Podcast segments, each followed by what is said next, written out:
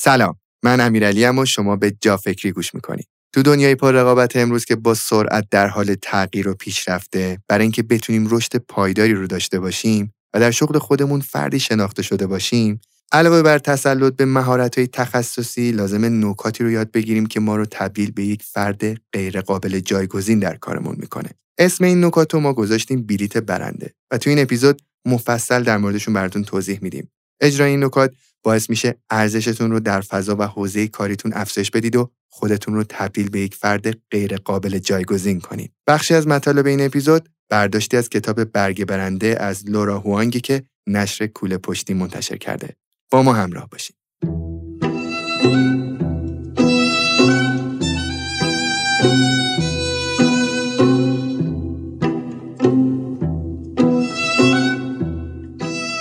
توی این روزها اونچه که در درونمون هست و اونچه که در بیرون از خودمون بروز میدیم ناخداگاه فاصله زیادی از هم گرفته. به عبارتی هممون ماسکای زیادی به چهره می‌زنیم که واقعا مال خودمون نیستن و این باعث استرس و احساس نارضایتی زیادی میشه. خانه هنر و روان همسو یک خونه دلنشینه که توش همراه های همسو سعی دارن با کمکاشون ماسک ها و نقاب هامون رو پیدا کنیم و بهتر بشناسیم. و از چهرمون برداریم و یه جورایی خود واقعیمون رو زندگی کنیم. براتون آدرسشون رو تو توضیحات اپیزود می‌ذارم. امیدوارم که به کارتون بیاد رفقا.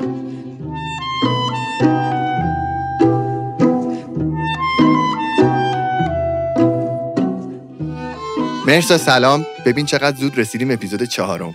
سلام امیرعلی سلام به شنونده های عزیز جافکری. من هر بار که میایم با هم دیگه ضبط جافکری از شگفتانگیز و خفن بودن شنونده های جافکری در واقع سورپرایز میشم. هر بار بیشتر. به خاطر اینکه یه عادتی جا افتاده از همون فصل اولی که من با جافکری همکاریم شروع شد که بچه ها هر بار هر چیزی که از اپیزودا یاد می‌گیرن و استوری می‌کنن خلاصه نویسی می‌کنن کلی پستای خوشگل درست می‌کنن. اصلا این سری ویدیوها پستایی که من وقتی mention می‌کنن و نگاهشون می‌کنم احساس می‌کنم چقدر قشنگ تصاویر رو با صحبت های ما در واقع هماهنگ کردن edit کردن و واقعا ماشاءالله همشون خلاق هنرمند و اینکه چقدر این نگاهی که اون چیزی که یاد می‌گیریم و سعی می‌کنیم به بقیه یاد بدیم ارزشمند و فوق العاده است. واقعا دم همه بچهای جافکری گرم که انقدر سخاوتمندن. واقعا همینطوره که میگی. منم خیلی خوشحالم از اینکه جافکری همچین شنونده هایی داره. واقعا. البته همچین بیننده های این فصل رو من توصیه می‌کنم. مثل اواخر فصل قبلی حتما تو یوتیوبم جافکری دنبال بکنین. احتمالاً که ما رو تصویری ببینین و مرسا رو تصویری ببینین و صحبتاشو بشنوینم شاید ایده جالبی باشه. مرسی امروز قرار با هم راجع به چه موضوعی صحبت بکنیم؟ قرار درباره بلیت برنده صحبت بکنیم. در واقع این موضوع رو من از کتاب برگ برنده برداشتم. کتاب برگ برنده نویسندش لورا هوانگه که در واقع استاد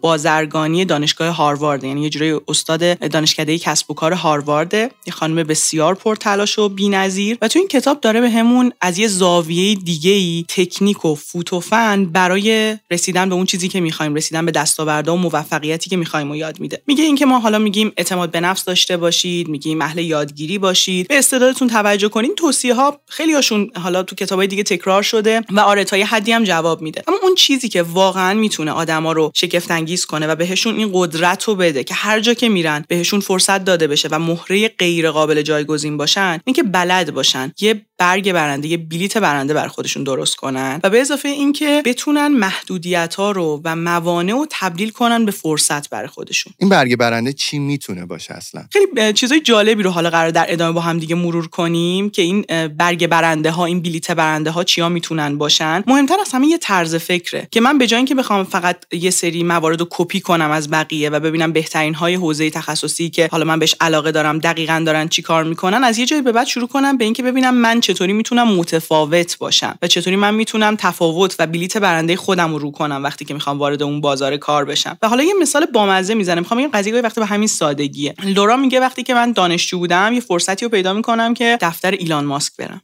و حالا این سوال برای ما خیلی برای من خیلی جالبه. ماها خیلی وقتا یه سری فرصت های این شکلی برامون پیش میاد اما بلدم نیستیم استفاده بکنیم. اینجور موقع ها اصلا چه چیزی و تو می‌تونی انجام بدی تو اون تایم کم تو فرصت کم که با آدمی به بزرگی ایلان ماسک بتونی وارد ارتباط بشی بتونی یه دیالوگی داشته باشی چیزی ازش یاد بگیری. لورا میگه وقتی که ما وارد دفترش شدیم هنوز 30 ثانیه نگذشته بود که گفت از دفتر من بریم بیرون. احتمالا احساس کرده بوده که چرا با وقتشو وقت ارزشمندشو بذاره برای اینکه با اینا صحبت کنه. و می‌گفت وقتی که اینو اینو گفت من خنده کوچیکی کردم خندم گرفت. یعنی خودش می‌گفت من این قضیه ارادی هم نبود چون خب خیلی برام این دیدار دیدار بزرگی بود. خنده کوچیکی کردم خندم گرفت. یه حالت نه از روی بی احترامی از روی حالت شوخ طبعی و فان. و این خنده توجه ایلان ماسک رو جلب کرد. چون احتمالا ایلان ماسک انتظار داشت که من در برابر این واکنشش مثلا خیلی صورتم به هم بریزه خیلی مسترب شم یا خیلی منفی بشم. و دید که این خنده ها رو که دید اونم شروع که خندیدن و ما شروع کردیم یه ساعتی گپ زدن در مورد برنامه های سفر خصوصیش به فضا و حالا یه سری برنامه هایی که داره. و این داره میگه خیلی وقتا همین شوخ طبعی بجا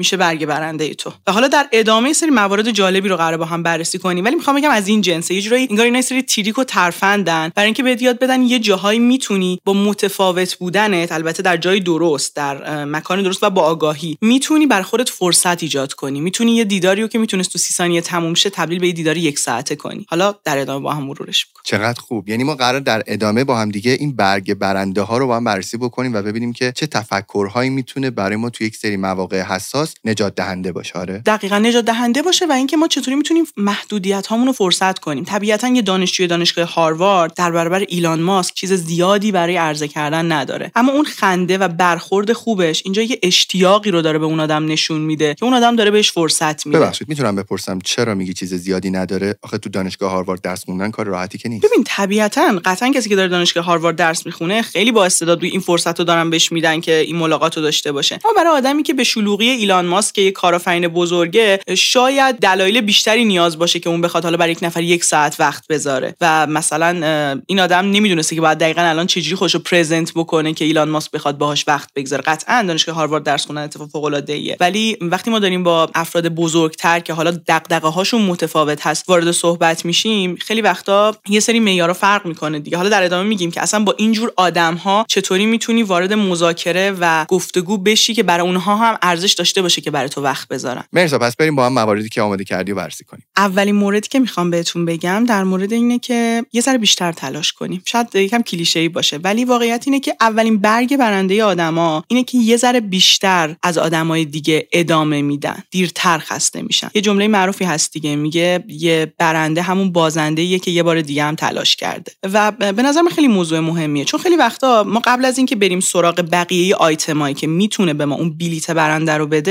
از عادی ترین و حالا شاید کلیشه‌ای ترین مورد داریم صرف نظر می‌کنیم که همون ادامه دادن و تلاش بیشتر کردنه. داشتم از یکی از دوستای خیلی موفقم دیروز میپرسیدم که حالا به عنوان یه businessman که انقدر تونسته business خودش رو توسعه بده و آدمیه که خسته نشده. این آدمی نبوده که وقتی مثلا توی چهل سالگی به یک سطحی از حالا دارایی رسیده به خودش بگه دیگه من بازنشسته شدم. همچنان داره برای خلق ارزش و توسعه در واقع هلدینگ خودش تلاش می‌کنه. ازش پرسیدم چه توصیه‌ای برای من و همسن و سالای من و هر کسی که مشتاق رشد داری. و گفت توصیه من اینه که هر بار که به یک دستاوردی رسیدی هر بار که به چیزی رسیدی از خودت این سوالو بپرس. بعد از اینکه حالا یه time کوتاهی بر خودت جشن گرفتی خیلی جشنای طولانی هم واسه خودت نگیر. بعد از اینکه به خودت حس خوب دادی بابت اون دستاورد از خودت بپرس قدم درست بعدی چی؟ و بعد دفعه بعدی قدم درست بعدی بعدی و بعدی. و قول بده به خودت که خسته نشی. چون هر جایی که متوقف بشی و احساس بکنی که دیگه من به هر چی که خواستم رسیدم شروع می‌کنی به حروم کردن انرژی زمان و حتی اون چیزی که به دست آورد. تو همیشه باید به قدمهای بعدی فکر کنی. و خب قدم بعدی منظور نیست که فقط ما به فکر توسعه خودمون باشیم. قدمهای بعدی ما می‌تونه این باشه که ما چطوری می‌تونیم به آدمهای بیشتری کمک کنیم. چطوری می‌تونیم در زمینه فرهنگی در واقع ترویج علم بیایم سرمایه گذاری کنیم. چطوری می‌تونیم به آدمهای بیشتری کمک کنیم که از امکانات آموزشی و یادگیری بخوان بهره مند شن. یعنی از یه جایی به بعد ما همیشه اینو گفتیم دیگه. یه فایلی بعد باز کنی همیشه برای دیگری. چون ما آدما تنهایی روش نمی‌کنیم. آدما اغلب تنهایی نمی‌تونن موفق بشن. این یه فکته. پس نکته که اینجا می‌خواستم بگم چیه؟ می‌خواستم بگم که اگر که می‌خوای برگ برنده داشته باشی باید آستانه دیگه وسط آستانه بسیار در واقع بلندی باشه طولانی باشه. نباید زود خسته بشی. زود گیواب بکنی. ادامه بده. یه بار دوباره امتحان می‌کنی یه راه دیگه. از یکی دیگه بپرس که تو از چه راهی رسیدی؟ شاید من اون رو امتحان نکردم دوباره امتحان. دوباره اینقدر ترای بکن تا بالاخره بتونی از اون مرحله رد بشی. مرسا بذار برای چیز خیلی بامزه تعریف کنم. چند روز پیش که رفته بودم سر صبح ورزش و اینا برگشتنی خیلی گرسنه بودم و گفتم خب صبحانه هم نخوردم برم توی رستورانی بشینم یه صبحانه بخورم. همینجوری نشسته بودم پای میزم یهو یک دختر بچه خیلی زیبارویی که احتمالاً فال فروش هم بود اومد تو مغازه و شروع کرد به صاحب مغازه گیر دادن که برای برای من صبحانه درست کن. و من گفتم چه عجیب مثلا یهو اومده تو مغازه و داره از صاحب مغازه اینو می‌خواد. گفتش که برای من صبحانه درست کن. بعد اون طرفم برگشت بهش گفت یعنی صاحب رستوران. گفتش که برو بیرون عمو مثلا اینجا نمون و اینو گفت مگه تو می‌تونی منو بیرون کنی؟ من الان خیلی گرسنمه صبحانه می‌خوام. خستم از صبحم هیچ کاری نتونستم بکنم. اعصابم ندارم برای من صبحانه درست کن. من گفتم چه بچه لجباز جالبی. یه ذره که گذشت و اینو دیدم نرفت نشست پای یه میز. تکون نخورد بیرونم نرفت. علیرغم که یکی دو تا از کارکنای رستوران اومدن شروع کردن باش صحبت کردن. من خیلی از دور داشتم این داستان رو دنبال می‌کردم. کنجکاو بودم ببینم قراره به کجا برسه. انقدر سماجت کرد و انقدر موند که یکی از کارکنای رستوران گفتش که آقا این بچه صبحانه مهمون من من بهش صبحانه میدم. و یکی گفتش که نه من خودم بهش میدم. و در نهایت یه صبحانه خیلی مفصل تر از صبحانه که من داشتم میخوردم و جلوی اون بچه گذاشتن که البته برای من خیلی باعث خوشحالی بود و تشکر می‌کنم واقعا از اعضای تیم اون رستوران. و برای من اون لحظه اون یه درس جالب بود. اگر من اون کودک بودم احتمالا وقتی که به می‌گفت برو بیرون شاید بهم بر می‌خورد شاید خوشم نمیومد شاید می‌گفتم من چرا بدبختم چرا فلان. و می‌رفتم واقعا می‌رفتم تو مغازه مختلف تا یکی به اولین خواهش من به من صبحانه بده. ولی اون بچه انتخاب کرده بود که اونجا صبحانه بخوره. از صبحانه اینجا خوشش میومد و خیلی با آب و تابم داشت صبحانهش رو می‌خورد. من خیلی خوشحال شدم از از دیدن اون لحظه. ازش درس گرفتم. از اینکه جا نمی‌زنه و خسته نمیشه و سماجت داره. دیروز پیروز رفتم یه جایی که یه سرمایه کوچولو داشته باشم. یه کوچولو طلا بخرم. و جالب این بود که من همه کارتم که گم شده بود و من عملا فقط موبایل بانکم بود و پول دیگه ای نداشتم دستم. رفتم نشستم اونجا. دوست من که به تازگی این سنف طلا فروشی شده به میگفتش که امیرعلی نمیشه. تا زمانی که شما با موبایل بانک جابجا می‌کنی تا پول نشینه تو حسابه شما نمی‌تونی خرید بکنی نمی‌تونی اون چیزی که طلایی که خریداری کردی و برداری ببری با خودت. و من یادم بچه افتادم که اونجا می‌گفت مگه می‌تونیم به من صبحانه ندین شما؟ خیلی اتفاقی گفتم که احمد بذار من برم تو مغازه ازش سوال بکنم. شاید بشه. و رفتم توی اون مغازه و بهش گفتم شرایط من اینه میشه مثلا؟ گفتن که یه قسمتش که میشه. اصلا با موبایل بانک مثلا سامان به سامان که خیلی سریع اتفاق میفته گفتم خب امتحان کنی. جابجا کردم فقط بخشی از اون پول موند. بعد اومدم گفتم خب بخش دیگه هم با قسمت دیگه از این موبایل بانک وارد می‌کنیم و اینا. انتقال میدیم. این کارم کردن. یه بخش دیگهش مون یه بخش دیگهش مون همینجوری با این موبایل بانکی انقدر جابجا کردن تا موفق شدن همه اون رو جابجا کنن. 200 تومن موند. من رفتم کار یک کارت دیگه رو پیدا کردم که احساس می‌کردم توش 200 تومن مونده بود و جابجا کردیم و در نهایت تصفیه شد. یعنی من می‌تونستم با همون صحبت اولیه بیام بیرون و بگم اوکی پس من میرم هر موقع که تونستم جابجا کنم یا کارتمو گرفتم. ولی دیدم نه میشه و من از اون بچه درس گرفتم از اون کودکی که اون روز اومد اونجا صبحانه گرفت. و نگاه کردم چقدر من تو زندگیم چه جاهایی رو چقدر سریع قبول کردم.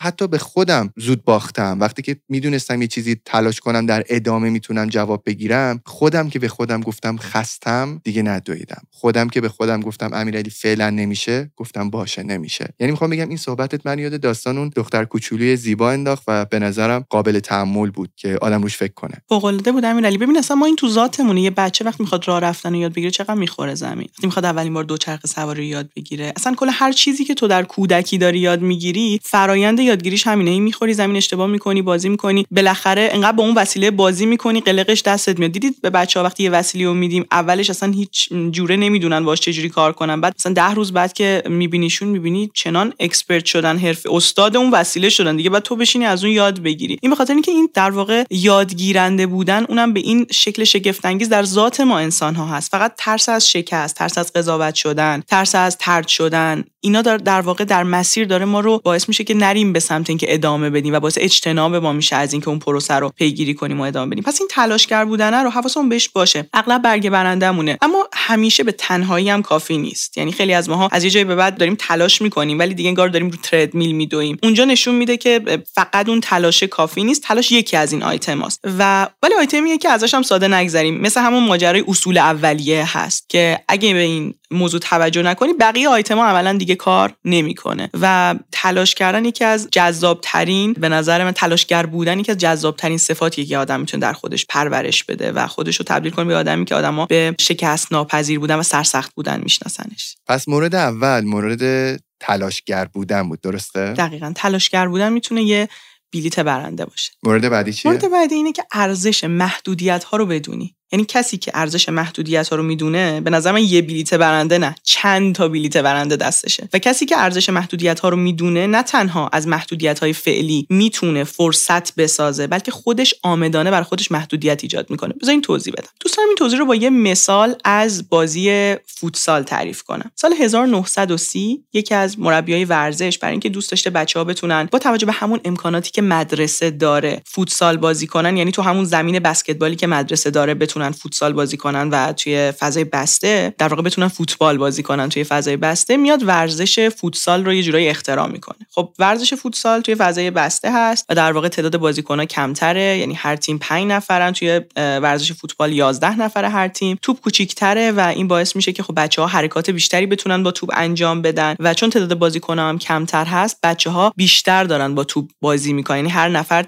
60 درصد بیشتر از کسی که داره فوتبال بازی می‌کنه داره در واقع با توپ حرکت انجام میده و درگیر توپ در حین بازی. این محدودیتی که ورزش فوتسال داره یه اتفاق شگفت انگیزی رو رقم می‌زنه. از یه جای به بعد فوتسال وارد برزیل میشه و توی مدارس برزیل تبدیل میشه به یکی از ورزش های محبوب بچه ها یعنی همه نوجوانای اونا تقریبا فوتسال بازی می‌کنن. و چون فوتسال این محدودیت ها رو نسبت به فوتبال داشته باعث می‌شده بچه ها بتونن کارهای خلاقانه بیشتری رو با توپ انجام بدن و هر بازیکن تعداد دفعات بیشتری با توپ درگیر باشه. و این بچه ها وقتی بزرگ می‌شدن تعدادشون می‌رفتن فوتبالیست می‌شدن. و این یکی از اون دلایلی شده بود که اینقدر تیم فوتبال برزیل قوی بود و حتی توی سه تا جام جهانی تونست برنده باشه در واقع برنده جام جهانی باشه. توی همون بازه زمانی که این ورزش فوتسال باب شده بود و بعدا اون بچه‌هایی که تو نوجوانی فوتسال زیاد بازی می‌کردن رفته بودن توی تیمای فوتبال. این نکته می‌خواد چی رو بگه؟ می‌خواد بگه محدودیت ها به ما فرصت خلاقیت میدن. به ما فرصت اینو میدن که با امتحان کردن بیشتر با درگیر کردن خودمون با اون فرایند بتونیم تجربه بینش و در واقع مهارت بیشتری کسب خب، کنیم الان یه عده میگن که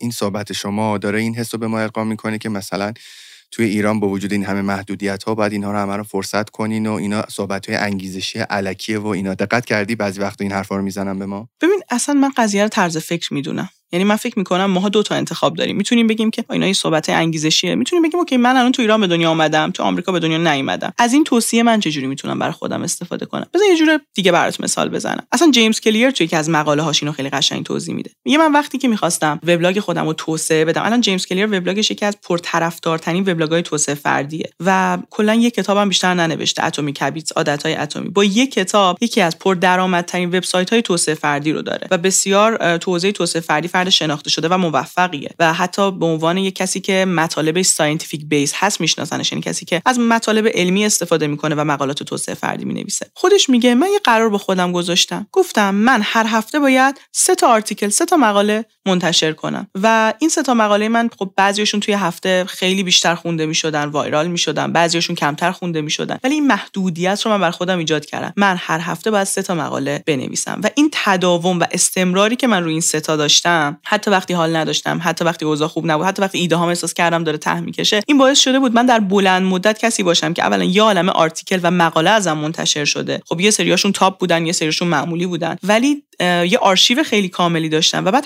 مدام بهتر و بهتر شدم. مقالات من روز به روز بهتر شدن و این در واقع نشون میده که این استمرار در نوشتن و تعهدی که من به این روتین داشتم باعث شد که من نویسنده بهتری بشم. قلم من انقدر گیرا بشه که خب خیلی از مقالات من برای خیلی از پادکست ها حتی تو خیلی از کتابا ازشون استفاده بشه. این در واقع معجزه اون محدودیت هست اینجا این اگه به خودش میگفتش که من مثلا یه مقاله رو بعد وقت بذارم بنویسم با آرامش که وایرال بشه شاید یک ماه دو ماه سه ماه زمان بینهایت به خودش داده بود دیگه. طول می‌کشید مقاله رو بنویسه. درگیر اهمال کاری می‌شد. هیچ وقت منتشر نمی‌کرد. بعد هنوز اصلا ما جیمز کلی رو نمیشناختیم. چون اصلا انقدر معروف نشده بود که از طریق وبسایتش کتابش رو بتونه اینطوری تو سطح جهانی بفروشه. یا مثلا در مورد ورزش مثال می‌زنه. میگه اینکه تو مثلا چند روز در هفته رو تعهد به خودت میدی که ورزش کنی هر چقدر کم. 20 دقیقه. یا می‌بینی تو توی بازه طولانی مدت با وجود همه مشغله 20 دقیقه ورزش رو روتین کردی. یا حتی من توی مثلا حرفه خودمون می‌بینم که خیلی از عکاس ها فیلمبردارها کسایی که خیلی خلاق هستن. اصلا تجهیزات زیادی ندارن مرسا. ببین همه عکاس ها و فیلمبردارها کار می‌کنن بیشتر پول در بیارن با رویای اینکه بتونن حرفه ترین تجهیزات دنیا رو داشته باشن توی استودیوشون. ولی جالبه هر چقدر که ماها تجهیز تر میشیم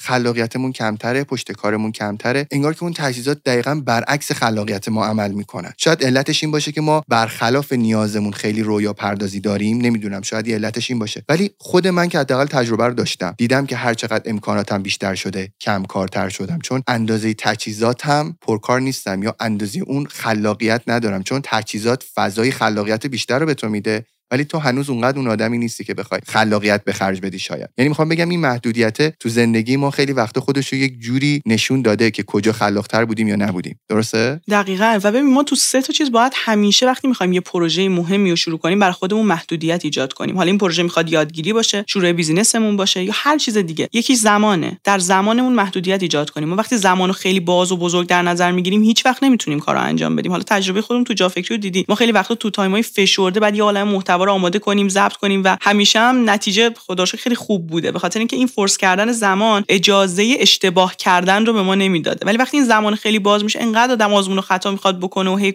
درگیر کمالگرایی میشه که نمی‌تونه بهترین رو ارائه بده. خیلی جاها اون محدودیت به تو کمک می‌کنه که از شهودت کمک بگیری و بهترین خودتو بذاری. یکیش در امکاناتمونه. از عمد در امکانات و منابع محدودیت ایجاد کنیم. همیشه به بچه کنکوری میگم. هزاران کتاب الان دیگه واسه کمک درسی و اینا منتشر شده. انقدر تنوع زیاده بچه‌ها نمی‌دونن کدومو برن بخونن. من میگم یک کتاب از یه معلمی که اعتماد داری بپرس فکر کن همون یک کتاب وجود داره. می‌خوای زبان بخونی همینطور. خیلی از بچه‌هایی که تو زبان خوندن دچار مشکلن که کتاب زیاد دارن. تو هر زمینه ای هر جایی که منابعت خیلی زیاد باشه نمی‌تونی رشد کنی. منابعت رو محدود کن. خیلی وقتا میریم مثلا با scientist ای قدیمی اساتید دانشگاه قدیمی گپ می‌زنیم مثلا می‌بینیم که دارن مثلا زندگیشون میگن دوران دانشجوییشون. حالا کسی که مثلا مقالات بین المللی داره با ژورن بهترین ژورنالای جهان داره کار می‌کنه خیلی متواضعانه میگه با یه کتاب من داشتم تو دانشکده ما تو شهرستان ما یه دونه کتاب textbook بیشتر نبود اونم مثلا version قدیمیش. ولی من انقدر اینو خونده بودم مثلا کتاب دیگه پاره داشت میشه دیگه ورقاش دیگه خراب شده بود. انقدر اونو جدی خونده چون تنها منبعش بوده که به اون expert بودنه به اون سطح از تسلط رسیده. تعدد منابع زیاد کردن گزینه هامون خیلی وقتا ما رو گیج می‌کنه و نمی‌تونیم شروع بکنیم. و بعد می‌بینیم اونی که امکاناتش کمتره بله جلو می‌زنه. چون تمرکز تونسته کنه روی اون چیزی که در دسترسش بوده. و بعد محدودیت محیطی ایجاد کردن. محدودیت محیطی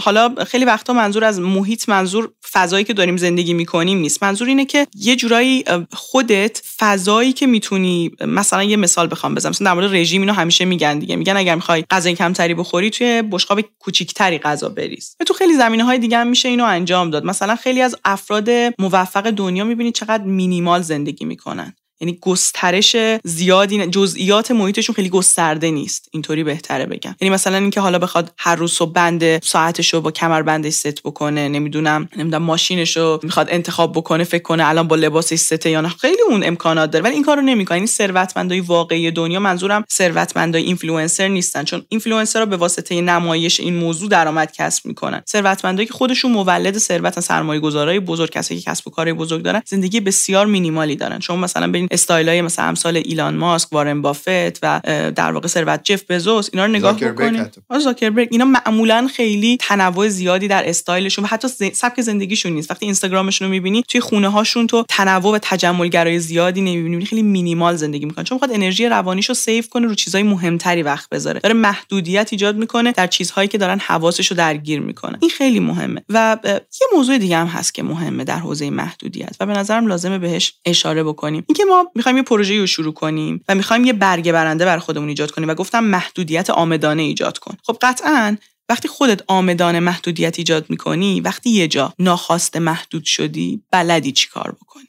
این خودش یه point ه. یعنی کسی که خودش عامدانه داره محدودیت ایجاد می‌کنه جایی هم که محدود میشه بلده یه راه حلی پیدا بکنه چون اون بازی رو قبلا تمرین کرده. حتی در مورد مسائل اقتصادی میگن. میگن همیشه از اون سطح اقتصادی که هستین lifestyle تون یه قدم منظورشون از lifestyle اون بخشی که داری مثلا هزینه می‌کنی واسه لباس و تفریح یه قدم پایین تر باشه. چون اگر که یه ذره اوضاع به هم خورد تو بتونی تو شرایط مثلا ضعیفتر اقتصادی تن بتونی اون روتین های خودت رو داشته باشی. یهو بازی به هم نریزه. از ماها دیدیم آدمایی که توی بازه‌ای درآمدشون خیلی میره بالا بعد ده برابر درآمدشون شروع می‌کنن خرج کردن یا لب به لب درآمدشون می‌کنن خرج کردن و بعد که یکم بازار به هم میریزه و اوضاع اقتصادیشون تغییر می‌کنه اصلا دچار افسردگی و مشکلات دیگه میشن چون دیگه نمی‌تونن اون lifestyle رو داشته باشن زندگی به هم خورد. پس مورد دوم استفاده صحیح از محدودیت ها بود. مورد بعدی چیه؟ مرسا.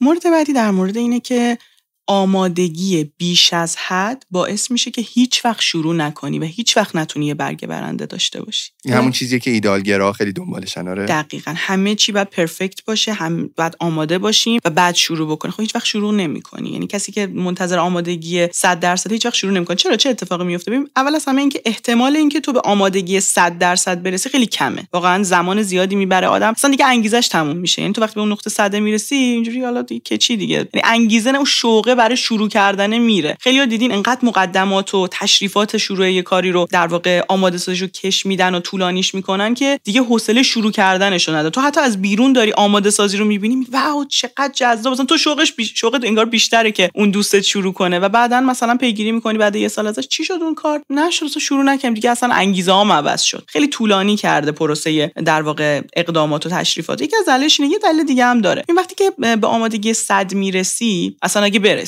یعنی دیگه احساس می‌کنی که دیگه من الان در ایدال ترین حالت خودمم. یه مشکلی که پیش میاد اینه که تو از لحظه ای که شروع می‌کنی قرار تازه قصه شروع شه. تازه از وقتی که شروع می‌کنی قرار مواجه شی با اینکه من اون چیزایی که فکر می‌کردم تو ذهنم بوده با چیزایی که در دنیای واقعی هست خیلیاش هماهنگ نیست. خیلی جاها تو ذوقت بخوره. خیلی جاها شکست بخوری نادیده گرفته بشی. یعنی تازه شروع مسیر تو شروع مسیر یادگیری تو در یک دنیای واقعیه. از دنیای ذهنت داری میای بیرون وارد دنیای واقعی میشی. هر چقدر قبلش هم تحقیق کرده باشی پرسجو کرده باشی. و وقتی خیلی صدی میترسی از اینکه شکست بخوری. ترس از شکستت خیلی زیاده. چون احساس می‌کنی آدم الان قضاوتت می‌کنن میگن تو که این همه سال کار کردی روی این موضوع. تو چرا اشتباه کردی؟ تو چرا سوتی دادی؟ تو چرا شکست خوردی؟ فکر می‌کنی در شروع اون چیزی که بعد خودتو باش پرزنت کنی اینه که بگی من یک سال دو سال یا اینقدر زمان زیاد داشتم واسه آماده سازی مقدمات تلاش می‌کردم و بعد آدم‌ها اگه ازت اشتباه یا سوتی ببینن فاجعه رخ داده. یعنی خود اون کمالگرایی تو داره در واقع تقویت می‌کنه. و باعث میشه که دوباره فریز بشی و هیچ کاری نکنی. و یه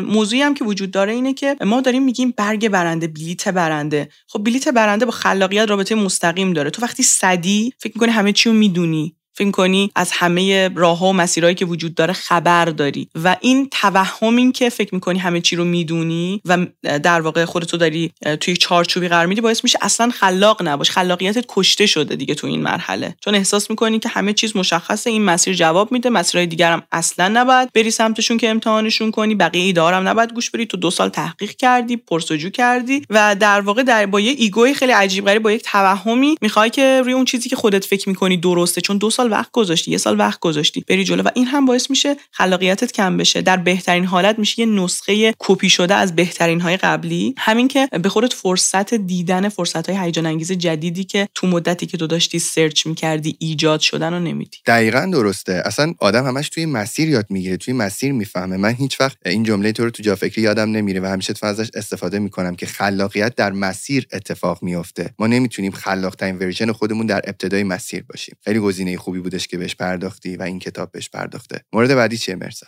مورد بعدی اینه که باید علاوه بر این که داریم از ابهام میگذریم یعنی اون تایمی که داری شروع می‌کنی می‌خوای مثلا بری connection بزنی با آدمای مطرح حوزه خودت می‌خوای تحقیقات بازار انجام بدی ببینی چجوری می‌تونی مثلا محصولی که می‌خوای و وارد بازاری که می‌خوای بکنی تولیدت رو شروع کنی هر کسی تو هر field ی. تو این مرحله ای که خیلی انگار فضا مه‌آلوده و احساس می‌کنی یک فضای خالی و پر از ابهام روبروت هست باید یه نکته مهمی رو در موردش بدونی. و اون نکته مهم اینه که اول از همه ما خیلی وقتا فکر می‌کنیم این مرحله باید بگذری فقط. خیلی وقتا از بیرون هم بهمون توصیه رو دارن. این مرحله ابهامو باید بگذرونی طبیعیه. نباید فقط بگذرونی. یه point مهمی در مرحله ابهام وجود داره. مرحله ابهام اتفاقا مرحله که بهترین اتفاقها برای ساختن یه version جدید از ما داره توش اتفاق میفته مرحله ابهام مرحله که اگر درست تحلیلش کنی و درست بتونی در برابرش تاب بیاری بیشترین رشد رو می‌تونی اونجا داشته باشی. می‌رسی به راه حل های جدید منحصر به فرد خودت. به اعتماد به نفس می‌رسی. کسی که درست مرحله ابهام رو میگذرونه بعدش یه version یه که اعتماد به نفس فوق العاده ای داره نسبت به اون field ی که در موردش کنجکاوه و مشتاقه و داره شروع می‌کنه. حالا می‌خوام بگم یعنی چی؟ یعنی وقتی که ما تو ابهام گیر می‌کنیم چند تا کار انجام میدیم. یه موقع هایی بدو بدو برمیگردیم دوباره منطقه امنمون فرار می‌کنیم از قضیه. میگیم من اصلا این field و خوشم نمیاد. خب چقدر رفتی جلو خوشت نیومد؟ یه ذره رفتم جلو دیدم سر در نمیارم خب اون تیکه مهمه که سر در نمیاری. اتفاقا اونجا باید وای میستاری راه حل خودتو پیدا می‌کردی. مرحله راه حل پیدا کردن چجوری اول تو search می‌کنی data می‌گیری از محیط بعد data ها رو بر اساس تجربیات خودت بررسی می‌کنی امکانات خودت رو تجربیات خودت رو و data ها رو می‌ذاری وسط شروع می‌کنی راه حل جدید ساختن. دقیقا مثل حل مسئله میمونه. بمونه این مرحله مرحله که باید انجام بشه نه باید ردش کنی. یا خیلی از ماها بدون اینکه خودمون وقت بذاریم سریع میریم کمک می‌گیریم.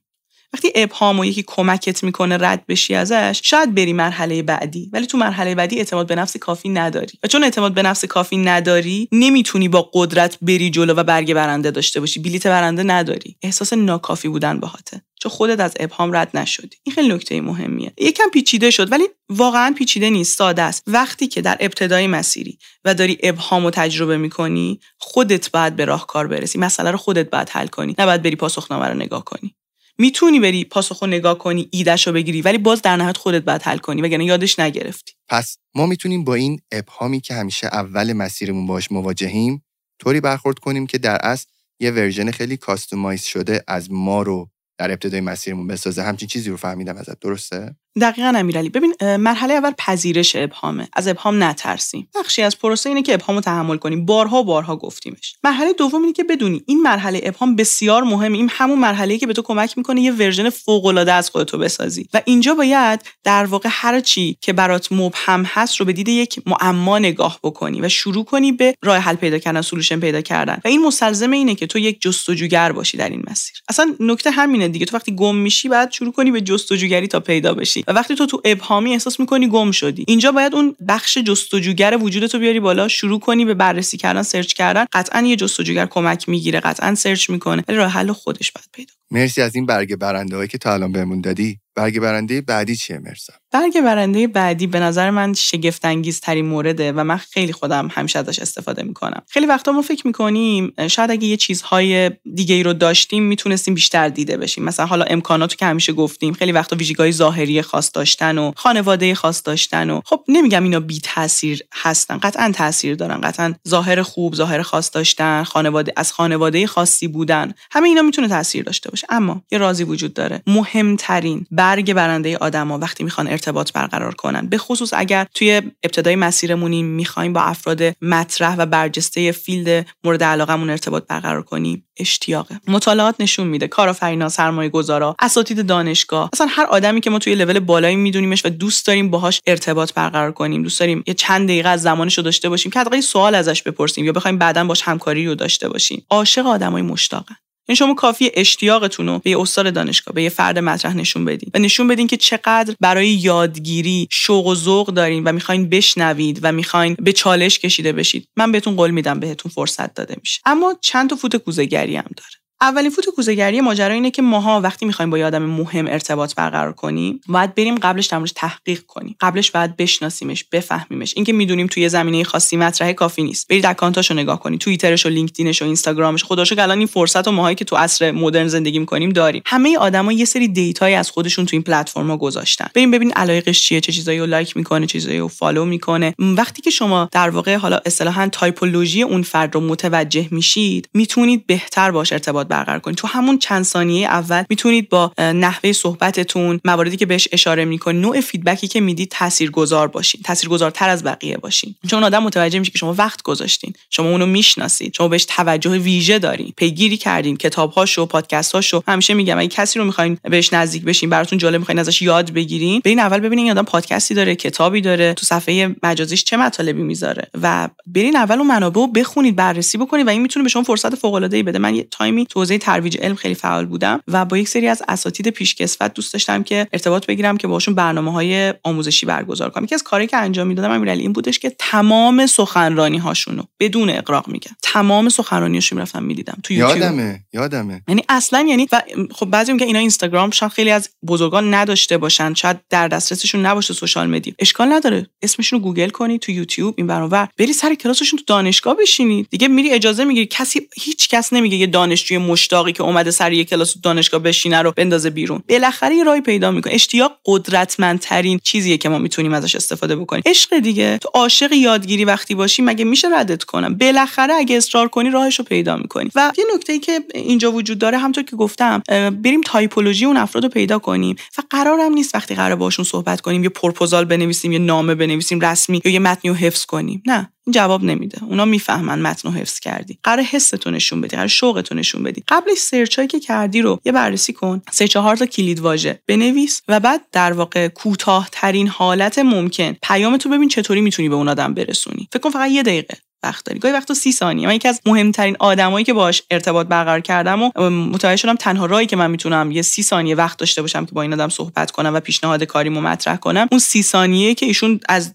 پارکینگ دارن وارد آسانسور میشن که برن مثلا وارد office شون بشن. و من تو اون سی ثانیه بعد فرصت خودم شانس خودم رو امتحان می‌کردم. پس نکته اینه سه چهار تا کلمه کلید واژه از قبل تو ذهنت باشه یه جورایی الگوی ذهنی بر خود درست کن اما قرار نیست متن و نمی‌دونم چیز رسمی داشته باشی. شوقتو نشون بده. این چیزی که در مورد connection زدن یا ارتباط گرفتن با آدم های موفق داشتی تعریف می‌کردی؟ من توی دایره اطرافیانم آدم هایی که دیدم که خیلی موفق بودن و اینا آدم هایی که بهشون نزدیک می‌شدن معمولا که خیلی اشتیاق داشتن. دو اینکه قدم بعدی اون آدم موفق رو میشستن بررسی می‌کردن و از اون قدم بعدی براش حرف می‌زدن. مثلا می‌گفتن شما که تا اینجا اینو رفتین می‌دونم که قدم بعدی اینو برین احتمالا خیلی خفن میشه. مثلا منم تو این موضوع می‌تونم بهتون کمک بکنم. و اون آدم رو درگیری یک فکری می‌کردن درگیری یک پیشرفتی می‌کردن که حتی اون آدم خودش بهش فکر نکرده بود. آدم موفقی بود آدم بزرگی بود ولی خودش تو برهه به اون قضیه فکر نکرده بود. و من فکر می‌کنم یکی از راحت ترین راهها واسه نزدیک شدن به آدم موفق اینه که ببینیم چه کاری از دست ما براشون برمیاد. اشتیاقم نشون بدیم خودمون رو یه جوری تو بازی اونها هم جا بدیم و اونا احساس بکنن که ما در بازی اونها می‌تونیم تاثیرگذار باشیم. احتمالا خیلی سریعتر بهشون وصل میشیم. برگ برنده بعدی چیه؟ مرسا. برگ برنده بعدی در مورد بازخورد دادن دقیقا موردی که مرتبط هم هست با این موضوع. واقعیت آدم از بازخورد دادن خوششون نمیاد. ما خیلی جاها یه چیزایی بلدیم دوست داریم خودی نشون بدیم دوست داریم ارزش خلق کنیم که این فوق العاده است. اما شروع می‌کنیم به بازخورد دادن و نصیحت کردن و معمولا از هم خیلی جاها شاید بخوانن یعنی بگن مثلا من خیلی پیش اومده یه سری دوستام که کافه رستوران دارن یا مثلا یه برند مثلا لباس دارن مثلا به من میگن مرسا نظر چیه؟ اصلا بازخورد بده اصلا نقدمون کن. و من قبلا که تجربه نداشتم خیلی جدی شروع می‌کردم فیدبک های جدی دادن و نقد کردن. ولی الان این نکته رو یاد گرفتم. اگر می‌خوای یه برگ برنده داشته باشی اینجا و متمایز بشی از بقیه آدما و تاثیرگذاریت بالا باشه اینه که وقتی از آدما بازخورد می‌خوان و نصیحت می‌خوان یادت باشه که آدما دوست ندارن حس کارآمدیشون زیر سوال بره. به خصوص اگر آدمای مهمی باشن. اون آدم کلی تلاش کرده که این برند رو داره این رستوران رو داره. درسته که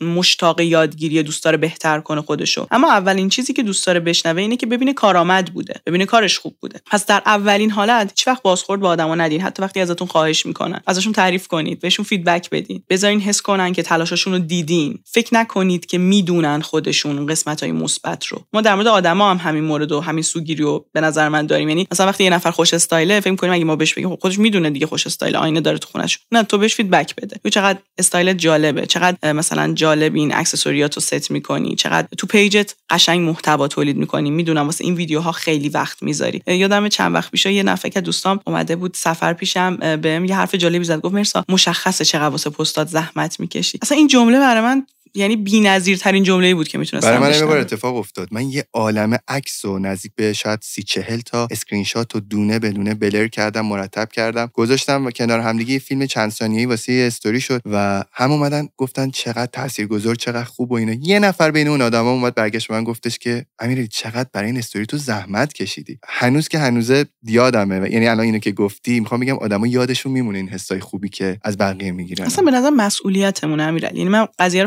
فراتر از یک لطف می‌دونم. فکر کنم عادت کنیم به هم feedback بدیم و ببینیم این ویژگی‌های مثبت و تلاش های همدیگر رو. به خصوص تلاش ها رو چون خیلی قشنگه که آدم ها احساس کنن به واسطه تلاششون دارن ستایش میشن نه فقط اون چیزایی که به شکل در واقع ذاتی داشتن. این موضوع خیلی جذابه و پس feedback بدیم. اما من می‌خوام یه رازیو بگم. اگر می‌خوایم تاثیرگذاریمون خیلی فراتر باشه یعنی ما حالا feedback رو دادیم حالا احتمالا یه کامنتی هم می‌تونیم به اون آدم بدیم بعد از اینکه ازش تعریف کردیم این حالت نرماله. اما اگه می‌خوایم یه بلیت برنده داشته باشیم و یه تاثیرگذاری شگفت انگیز داشته باشیم رازش اینه آدما دوست دارن از نوع رفتار شما شکلی که زندگی می‌کنی تاثیر بگیرن تا اینکه تو بهشون نصیحت کنی و تا, تا اینکه تو بخوای در واقع توصیه بهشون کنی. دوست دارن از مدلی که تو هستی یاد بگیرن. این یعنی الهام بخش بودن یعنی لیدر بودن. وقتی که مثلا من با یه نفر میرم رستوران و مثلا بهش میگم ببین خیلی خوبه که تو سالاد بخوری من خیلی وقت دارم سالاد می‌خورم. این در واقع یه نصیحته. اما وقتی که من هر سری باش میرم رستوران حتی وقتی اون پیتزا سفارش میده من تعهدم رو روی اینکه مثلا شبانه می‌خوام پیتزا بخورم و سالادمو می‌خوام بخورم حفظ می‌کنم من باعث میشم دفعه بعدی اونم سالاد سفارش بده. وقتی من به جای اینکه به یکی بگم نوشابه بعد و نوشابه نخور هر بار خودم مثلا باهاش میرم رستوران حتی وقتی اون نوشابه سفارش میده من سودای خودم رو سفارش میدم از یه جایی به بعد اونم دیگه سودا سفارش میده. یعنی من با رفتارم بدون اینکه اونو قضاوت کنم دارم به اون یه چیزی یاد میدم و این میشه الهام بخش بودن و لیدر بودن. و لیدرها ویژگیشون همینه دیگه. حالا یه اپیزود داریم یه ذره در مورد لیدر بودن تو دنیا صحبت می‌کنم. لیدر ویژگیشون اینه که بقیه هم لیدر می‌کنن.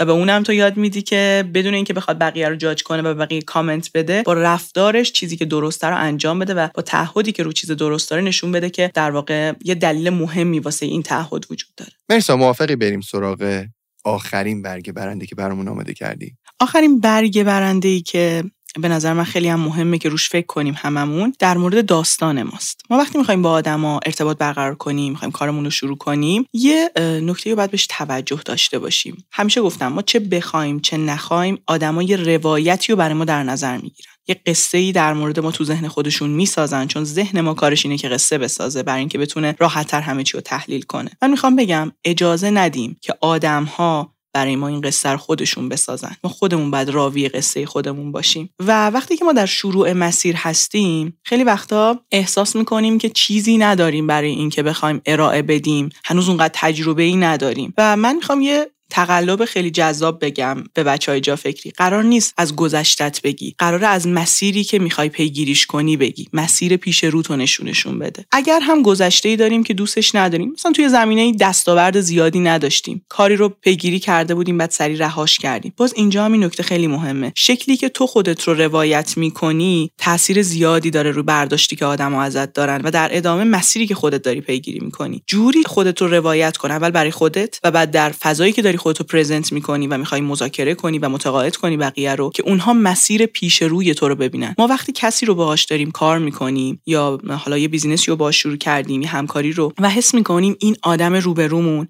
جدایی از آنچه که الان داره مسیر درخشانی پیش روشه احتمال اینکه بیشتر بخوایم باش کار کنیم بخوایم جوری باهاش قراردادمون رو ببندیم که این قرارداد لانگ ترم باشه حواسمون باشه از دستش ندیم بیشتره. حتی اگر یک نفر دستاوردهای زیادی داشته باشه اما اگر نتونه مسیر درخشان پیش روش رو نشون بده زود تاریخش تموم میشه و باید حواسمون باشه نشون بدیم به آدم ها که این یک مسیریه که تازه شروع شده. تو سال بعدی رو ندیدی یه سال دیگه منو ندیدی. من اومدم که یاد بگیرم اومدم که هم ارزش خلق کنم هم خودم یه لول برم بالاتر و تو بعدا از اینکه من دارم اینجا کار می‌کنم بتونی در واقع از این موضوع استفاده کنیم که این آدم که این مسیر رشد داره پیگیری می‌کنه داره با من همکاری می‌کنه. این فیوچر و آینده خودمون رو باید هم خودمون حواسمون بهش باشه که قصهش رو بسازیم هم به بقیه نشون بدیم که ما رو به رشدیم. داریم یه مسیر فوق العاده رو می‌سازیم. مرسا واقعا دمت گرم. من قدر این صحبت های تو و این اپیزودو می‌دونم. یکی از به نظرم قشنگترین اپیزودهای جا فکری شد. امیدوارم که همه مثل من دوست داشته باشن. و اگه که محبت بکنی دوست دارم کتابی که این مطالب رو ازش الگو برداری کردی و برامون صحبت کردی یه بار دیگه معرفی بکنی حتما امیرعلی. کتابش که بی‌نظیره. کتاب برگ برنده نوشته خانم لورا هوانگ. نشر کوله پشتی کتاب رو منتشر کرده. از اون کتاباست که به نظر من ارزش چندین بار خوندن داره. پر از قصه ها و مثالای جالبه. به خصوص اینکه یه خانم موفق اینو نوشته. چرا اینو میگم؟ چون ماها تصویر کمی از خانم های کارآفرین موفق داریم. از مشاوران اقتصادی مشاوران حوزه بیزینس و کسب و کار داریم که خانم هستن. و به نظر من یکی از اون چیزایی که به ما خانوما و دخترها می‌تونه کمک بکنه که انگیزه اینو داشته باشیم که یه سری شغل های متفاوتی فکر بکنیم اینه که قصه های آدم هایی که تو این زمینه ها هستن رو بشنویم و از اونها هم بخوایم یاد بگیریم. و به اضافه برای آقایون هم خیلی جذاب می‌تونه باشه. چرا؟ چون آقایون هم باید ببینن چقدر خانم ها تو این فضا می‌تونن تاثیرگذار درخشان و بی‌نظیر باشن. این سبک کتابا رو من خودم خیلی دوست دارم چون ما کمتر تو حوزه کسب و کار و business خانم هایی رو می‌بینیم که دارن در واقع محتواهای بی‌نظیر رو تولید می‌کنن و باید بیشتر این کتابا رو معرفی کرد بیشتر خوند تا ما کلیشه های ذهنی خودمون رو بتونیم ازش رها بشیم و بتونیم ببینیم که فارغ از جنسیت آدما بر اساس مهارتشون تو هر field ی می‌تونن بدرخشن مرسی از مرسی